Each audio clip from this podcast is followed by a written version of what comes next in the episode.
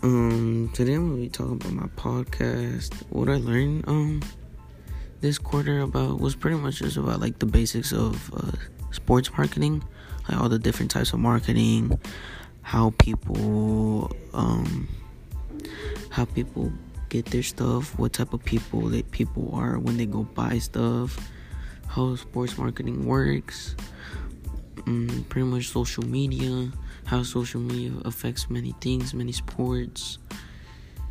Um, it also I also learned of the different types of ways that someone can use sports marketing or how to evaluate it, how to make it better. Um, yeah.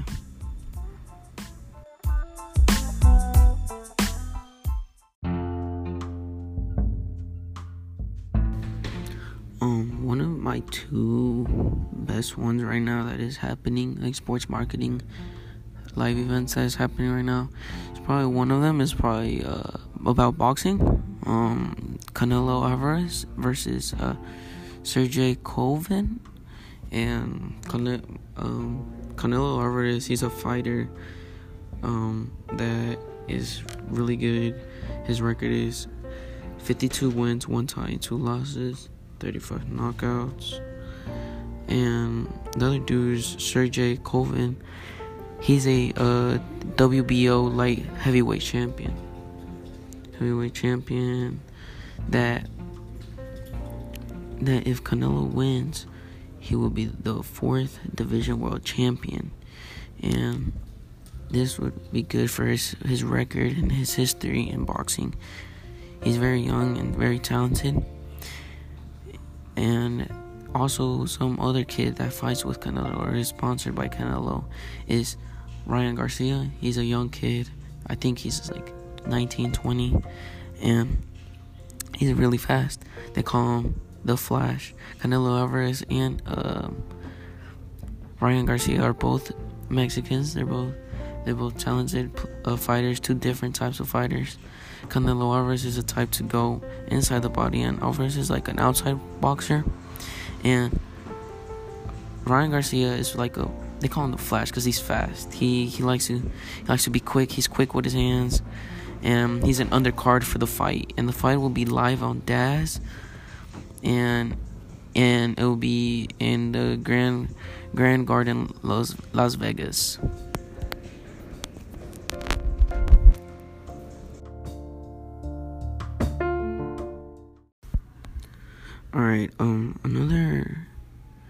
Another sports live event that's happening right now is soccer.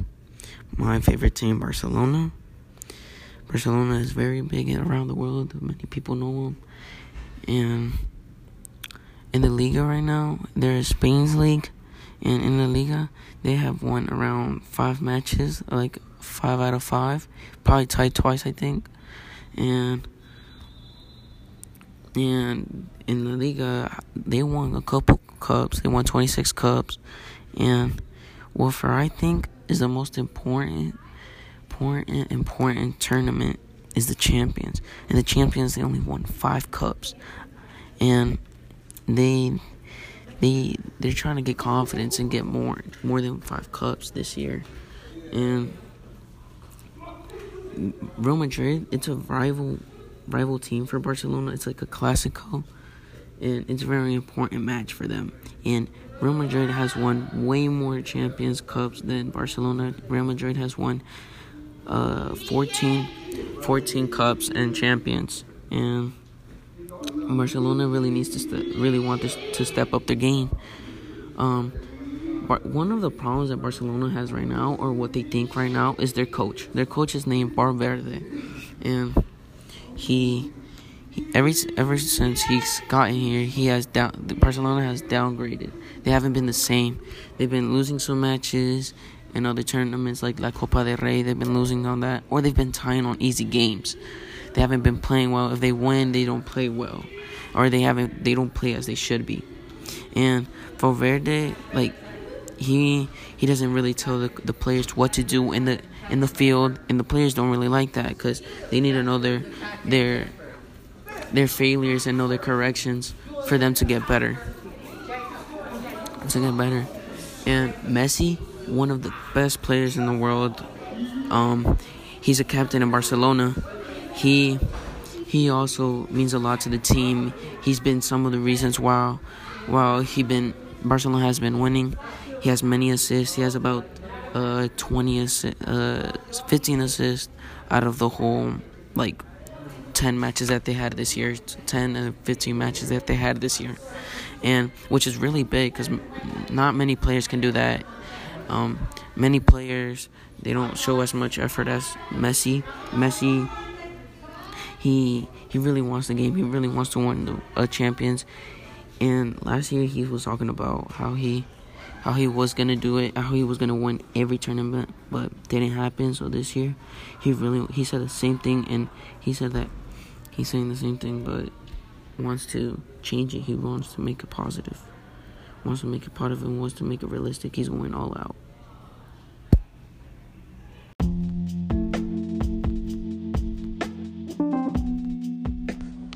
Um, what I have learned from the podcast or like her, was that they interviewed Los Angeles Dodger players, and we're talking about how social media connects with them, with their fans, and after that, they how they connect with their fans, how how they feel, how they want the fans to feel, how they know they feel.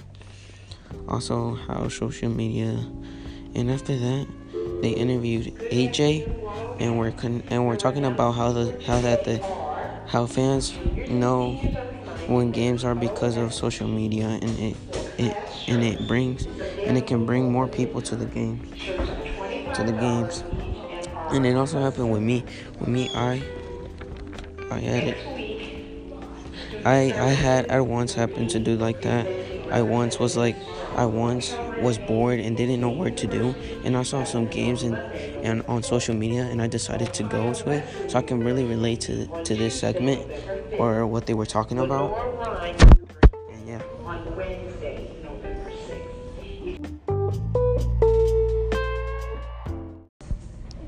From the article that I read, I read an article about added step in Rule 40, uh, tweak, tweak giving agent brands pause.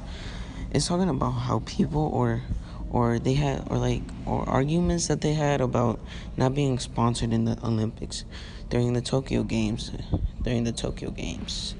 Agents and brand consulates uh, don't agree, and players will have to sign a personal sponsor commitment with the U.S. OPC. Um, many players want to get sponsored. Many players uh, want to uh, use their brands and show off what they like. And some of the agents don't really want them to use them. And it's been going on for a long time. And then on October 8th, a new guidance elimin- eliminated the previous requirements for non sponsors to submit creative work for approval from the USOPC, which which was pretty good. It changed everything. It changed everything in the Olympics. It changed how how uh, players were gonna were gonna sponsor other people or sponsor other companies, and the companies had to make so many rules, so many other other con- uh, contracts, and to make to make uh, to make them work or to sponsor them to make other people use their their brand.